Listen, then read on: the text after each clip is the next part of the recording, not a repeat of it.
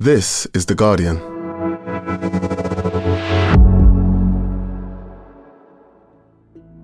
Today, it's not rocket science, but it might be even harder. Why Elon Musk may find that running Twitter is his biggest challenge yet.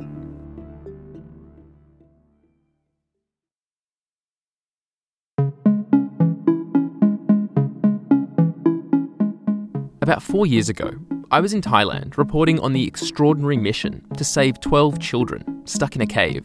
Breaking news a big development on the situation in Thailand. A rescue mission, dangerous and desperate to reach a group of boys and their soccer coach who are trapped deep in a cave, could be underway.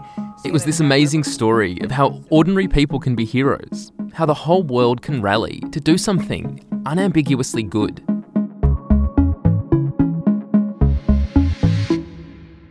And then the billionaire Elon Musk arrived. He came in the middle of the night on a private jet and delivered a submarine he'd invented to much acclaim on his Twitter account. A submarine that divers said had no chance of navigating the cave system and rescuing the boys. Musk didn't stay long. He posed for some pictures and left. And shortly after, used his Twitter account to call one of the British cave divers, one of the men who had actually saved the kids, a pedo guy. Elon Musk arrives at court in Los Angeles. The entrepreneur due to face the British diving specialist he accused of being a paedophile.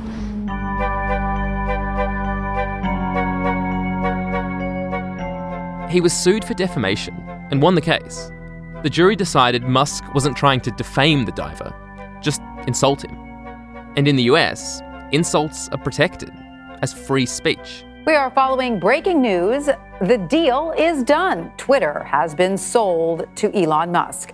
The Tesla and SpaceX CEO. This week, it was announced that that same man, Elon Musk, had secured funding to purchase Twitter and that he intended to make his vision of free speech reign supreme on the platform. Twitter has become kind of the de facto town square. It's just really important that people have the both the uh, the reality and the perception uh, that they are able to speak freely within the bounds of the law. But is the world's richest man about to realize that loosening up Twitter's rules about what you can and can't say is more costly than he thinks? From The Guardian, I'm Michael Safi. Today in Focus, will Elon Musk regret buying Twitter?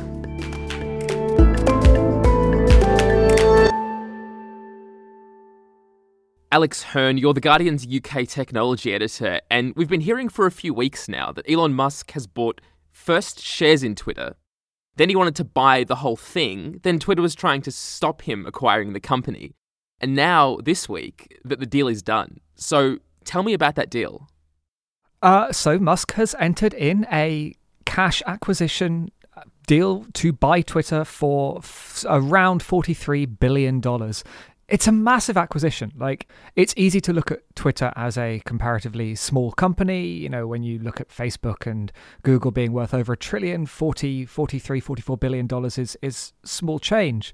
But when you compare this to Instagram was bought for 1 billion dollars, WhatsApp for 13, and those were acquisitions by major companies. This is a this is a personal transaction, the world's richest man spending 40 billion US dollars to buy a social network basically, it seems, as a hobby. Uh, to, to to buy something because he's an avid user of it on a personal level and wants wants a say in how it's run. Okay, and the deal isn't quite done, right? I mean, what still needs to happen before Musk gets to sit in the CEO's chair? Quite a lot. It, it could take like six months or more for all of this to happen. Musk's got funding secured, but he doesn't hold the cash. Musk needs to liquidate up to $21 billion of Tesla shares. The rest of it, though, is loans, and those loans are more complicated. About 12 billion of those loans are secured on Twitter itself. That's uh, that weird thing that's surprisingly common in buyouts where you borrow money using the company you're buying to buy the company in this case, the uh, the premium on Twitter sort of requires the company to up its profitability by around twenty percent going forward. that's quite a constraint on Musk's ability to do whatever he wants with Twitter. If it doesn't make enough profit, if it doesn't pay the interest on the loans secured against it, it ends up with the banks owning Twitter, not Musk. Okay, I see a few potential problems here, including that Tesla's stock has plummeted since this deal was announced, as well as Musk himself, who has spent the past week seemingly criticizing Twitter employees on Twitter which potentially breaches a no insult pact in the fine print of the deal. But what about the wider reaction to all this on Twitter and offline?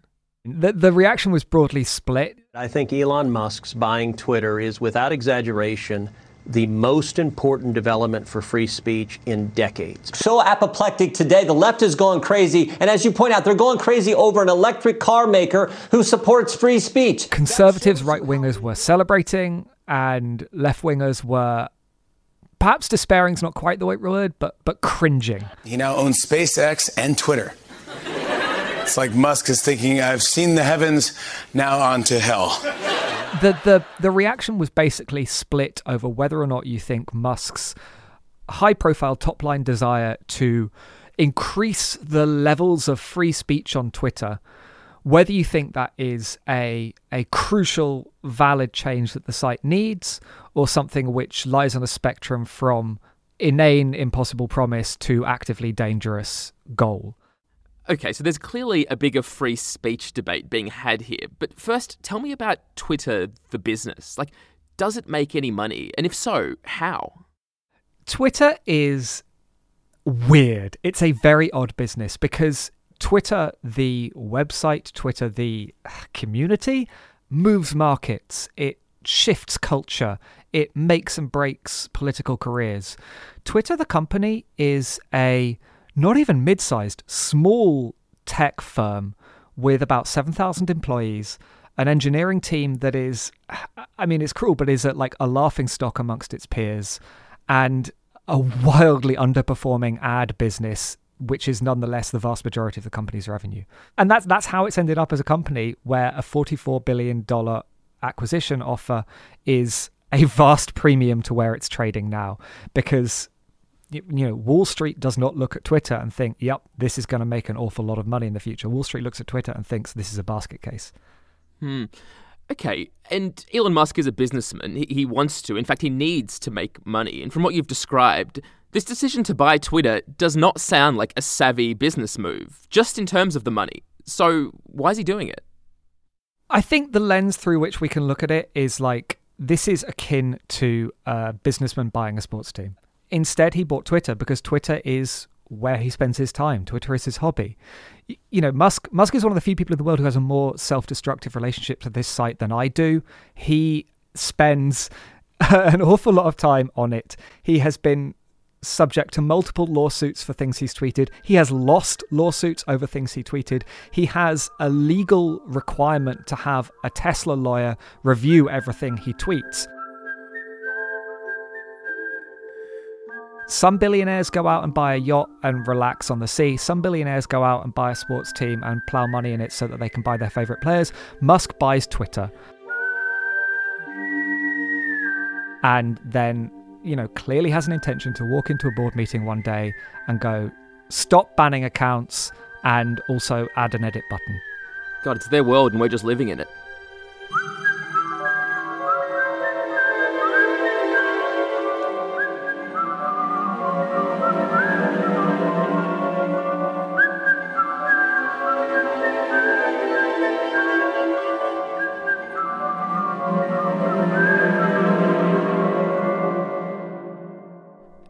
A big criticism of Twitter is that it's an echo chamber. You know, a lot, it's a lot of journalists just talking to other journalists. So much so that earlier this month, the editor of the New York Times issued a new policy asking the paper's journalists to actually spend less time on the platform.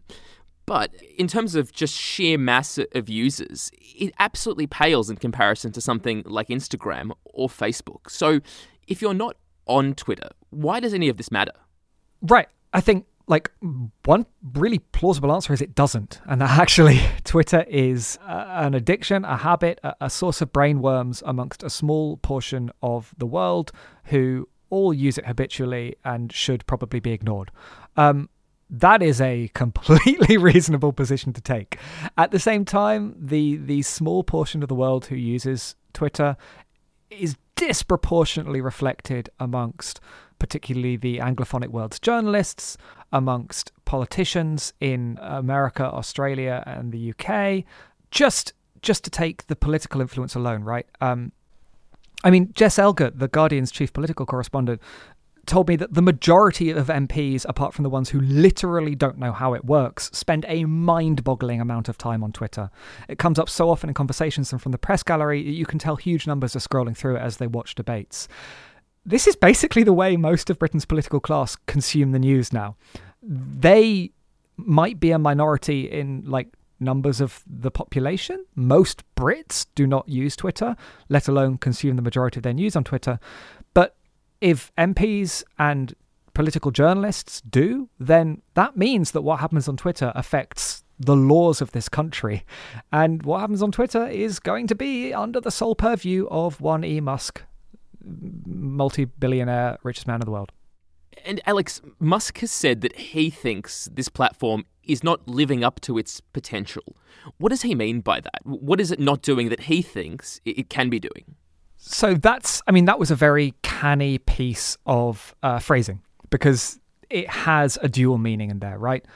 One one version of that is that Musk is speaking to his backers and he's saying Twitter could be making more money than it is right now.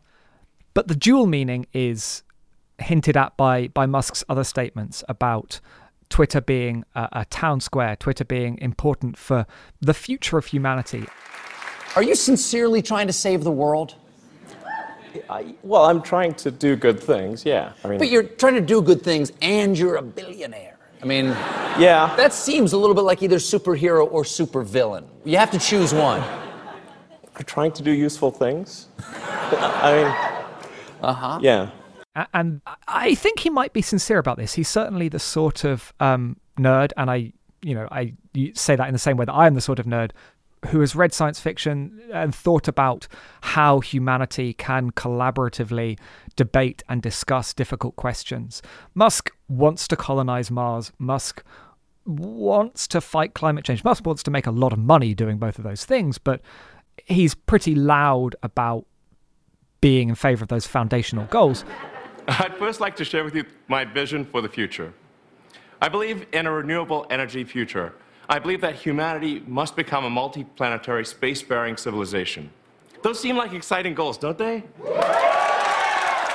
And I think he does look at Twitter and think, well, if there is a way for the entirety of humanity to debate and come to an agreement about how we should fight climate change, maybe it looks like a platform like Twitter, but a platform like Twitter run better.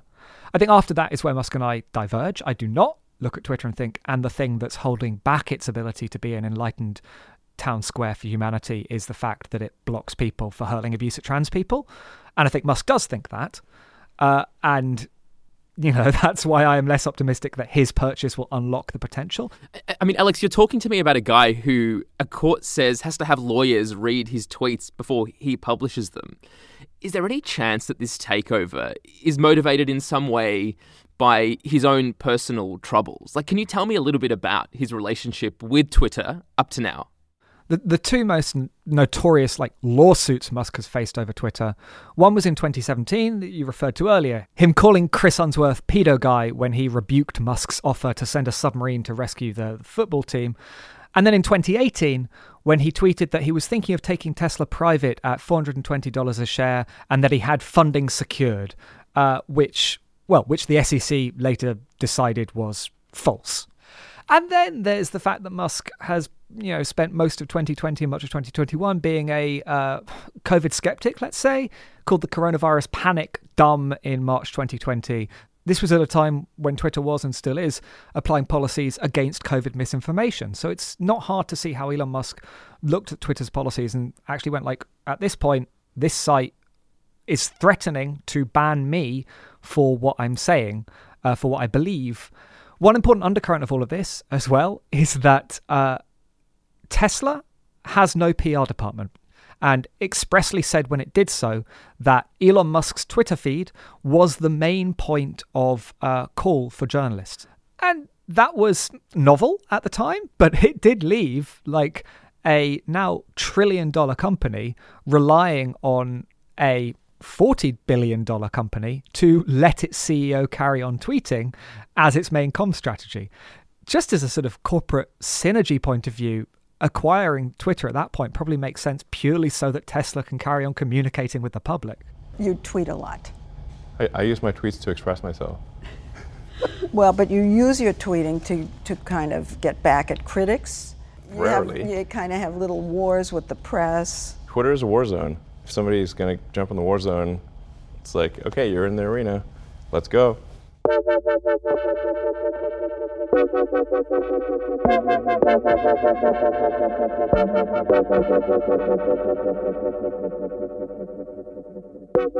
So, Alex, what you're saying here is that Elon Musk isn't just, and I'll use a technical term, a shit poster.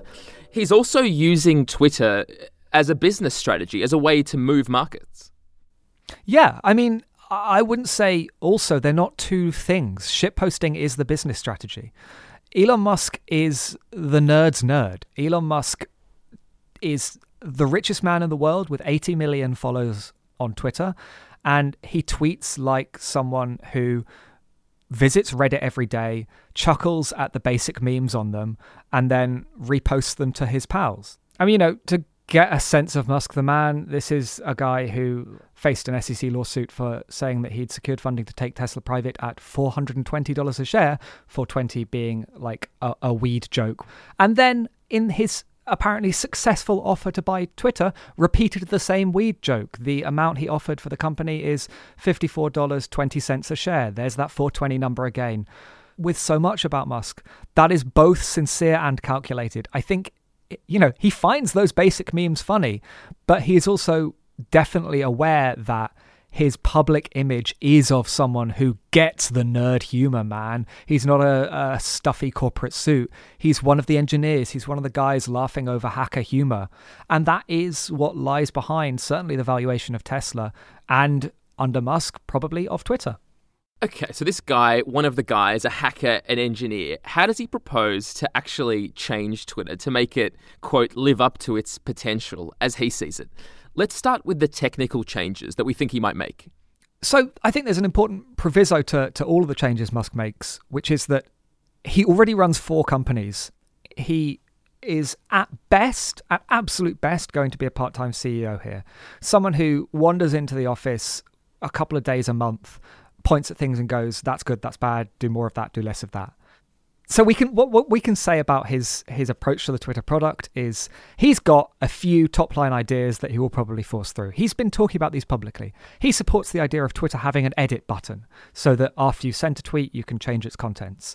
He's proposed that people who subscribe to Twitter uh, using its Twitter Blue service, which is currently $3 a month, that they shouldn't see adverts because adverts gives corporate powers the ability to demand changes from Twitter, which he thinks is unhealthy.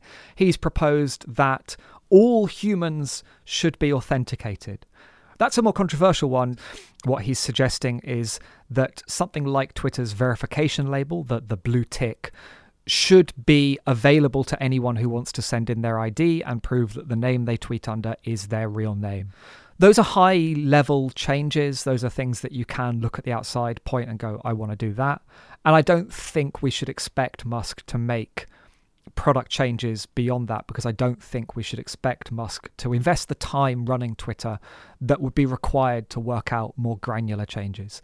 Okay, so those are the technical changes, nothing too controversial, but let's get into the stuff that is. Musk has been talking a lot about these bigger free speech questions. How does he view free speech? I mean, in Elon Musk's world, what does it look like? So, helpfully, Musk Musk has been tweeting about this, of course. Um, and before we recorded this, he tweeted that by free speech, I simply mean that which matches the law. I am against censorship that goes far beyond the law. If people want less free speech, they will ask government to pass laws to that effect. Furthermore, going beyond the law is contrary to the will of the people. You know, that that's what Musk thinks free speech is. Musk thinks free speech is is all speech that is not illegal. Hmm. But the thing is, even if you hold that uh, extremely strict view of free speech, it's still an odd thing to hold for a social network because Twitter actually exists in multiple countries at once. Twitter is available all across the world. It is a website, not an American, you know, retail establishment.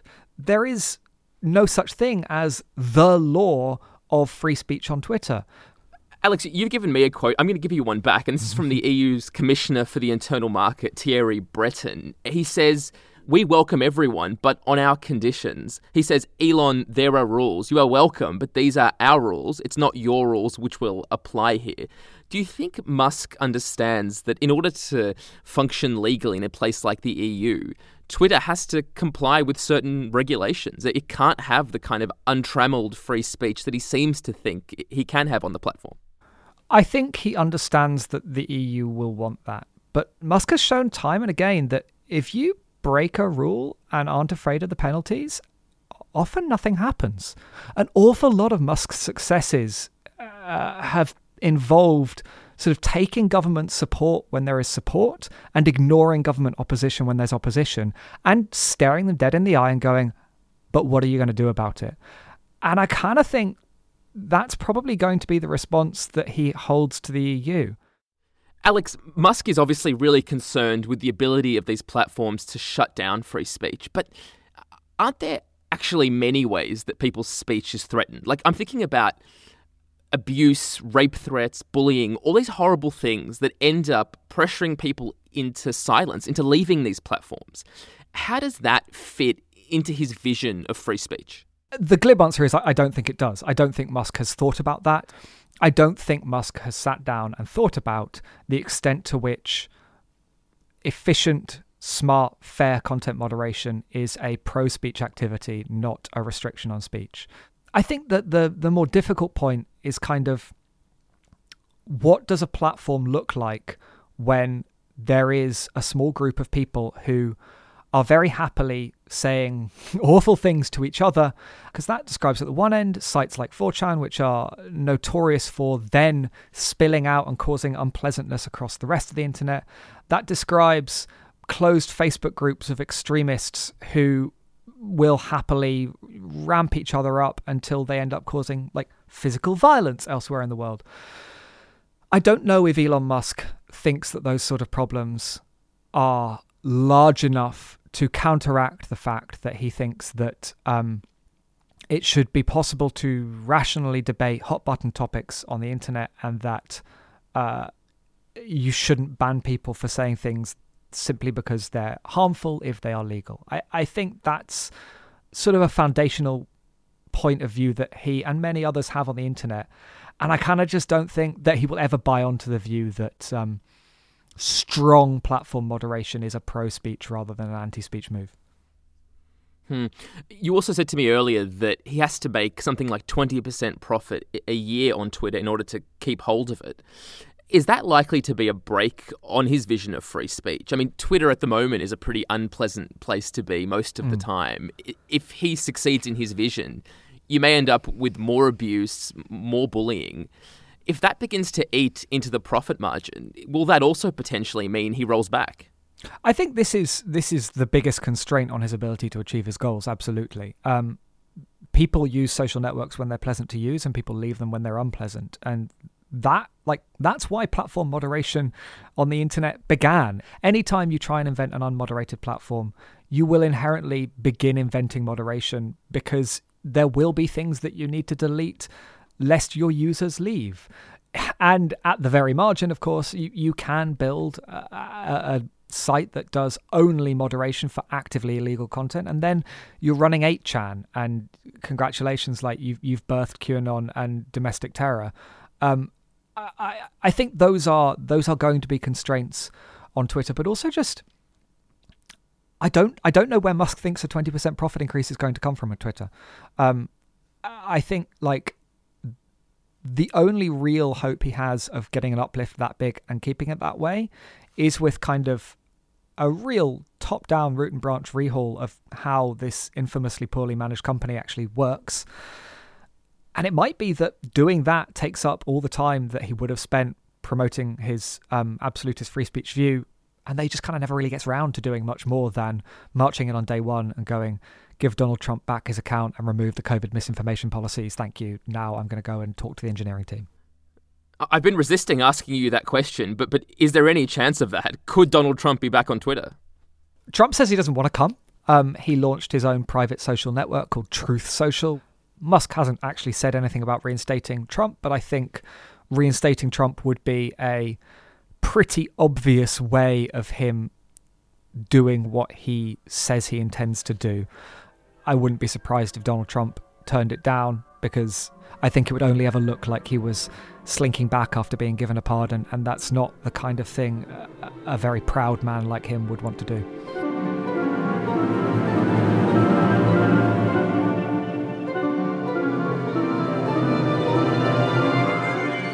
Coming up, can a billionaire businessman really be the saviour of free speech?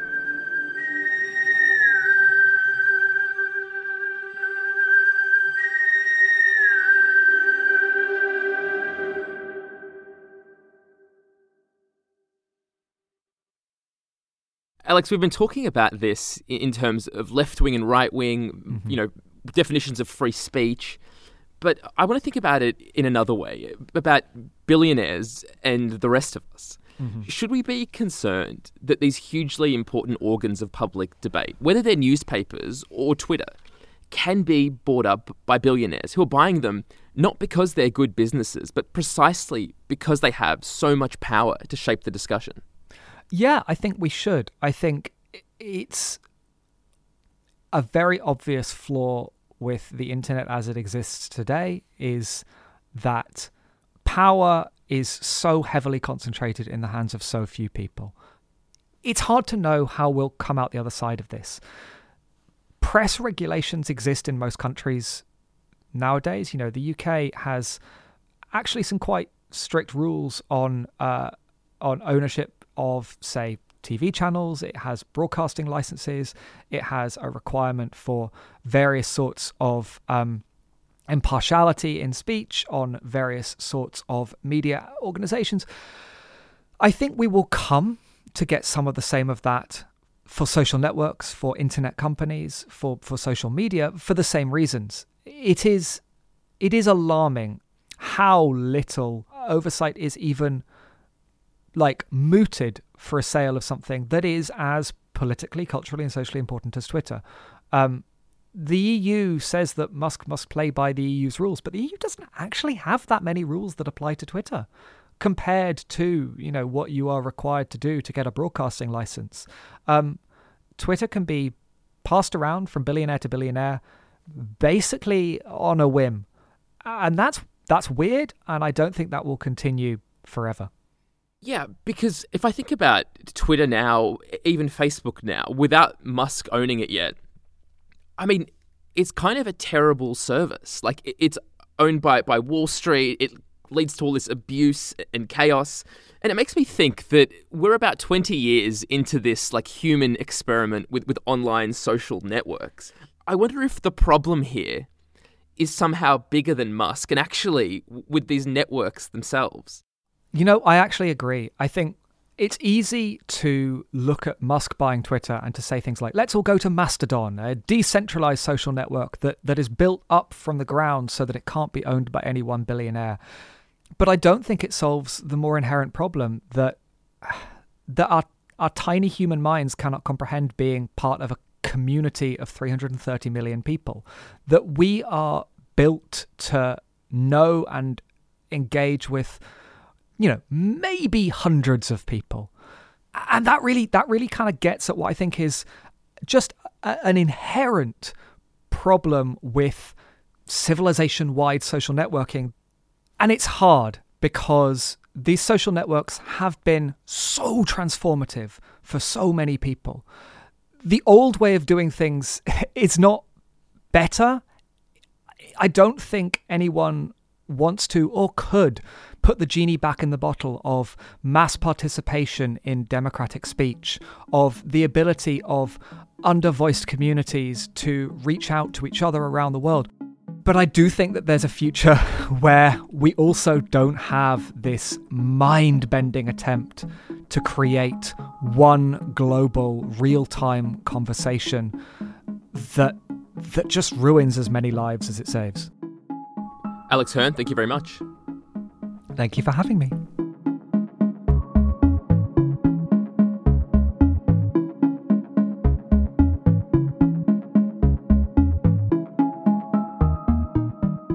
That was Alex Hern, The Guardian's UK technology editor. Thanks so much to him. Before we go, tune into Politics Weekly US this week to hear Jonathan Freedland's interview with the author and filmmaker Jon Ronson on the uh, timely fall of Alex Jones and the InfoWars conspiracy website and radio show that filed for bankruptcy a couple of weeks ago. It's a really great conversation that's out today. It's Politics Weekly UK, and you can subscribe wherever you get this podcast. And that is it for today. This episode was produced by Tom Glasser and Alex Atack. Sound designs by Rudy Zagadlo. The executive producers are Mythili Rao and Phil Maynard. We're back on Monday.